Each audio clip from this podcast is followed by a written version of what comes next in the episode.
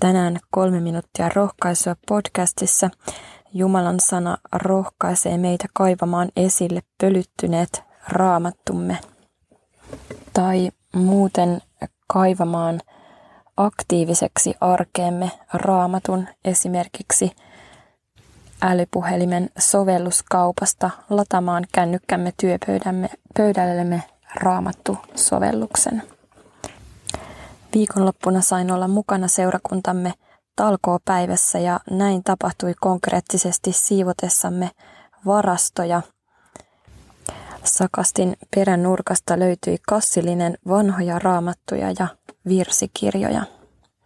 Siinä samassa mieleeni nousi tilanne raamatusta toisen aikakirjan luvusta 34, jossa kerrotaan Davidin pojasta Josiasta, joka tuli kuningaksi, kuninkaaksi kahdeksan vuotiaana ja raamatussa kerrotaan, että Josia teki sitä, mikä oli oikein Herran silmissä.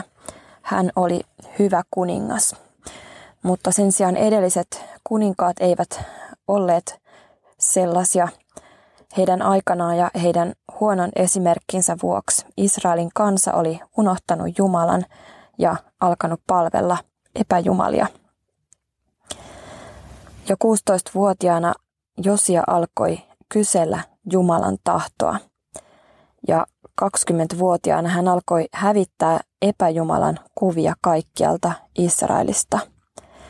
Kun maa oli puhdistettu epäjumalien kuvista ja vääristä Jumalan palveluspaikoista, lähetti kuningas Josia miehiä korjaamaan Herran temppeliä.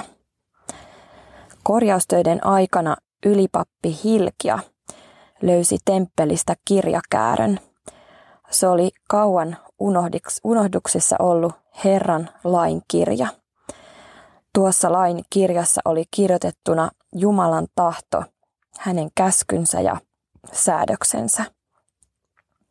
Hilkia antoi kirjan kuningas Josian kirjurille Safanille.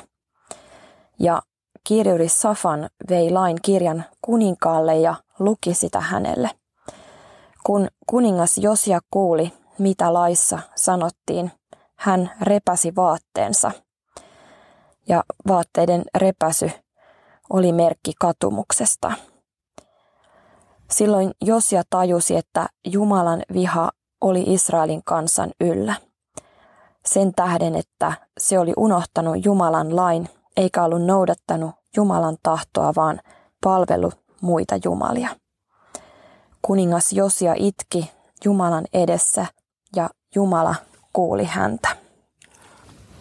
Tämä samainen Jumalan sana on tänään yhtä väkevä ja voimallinen koskettamaan meidän sydämiämme.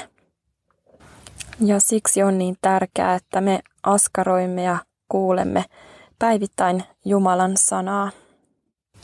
Nuo kirkon talkoopäivässä löytyneet raamatut ja virsikirjat, joita ei tarvita enää seurakunnassa, sillä on tullut uudemmat painokset raamatusta ja virsikirjoista, niin sain ottaa meidän taloyhtiön väestö- ja kerhotilaan, sillä minut juuri nimitettiin väestösuojan hoitajaksi.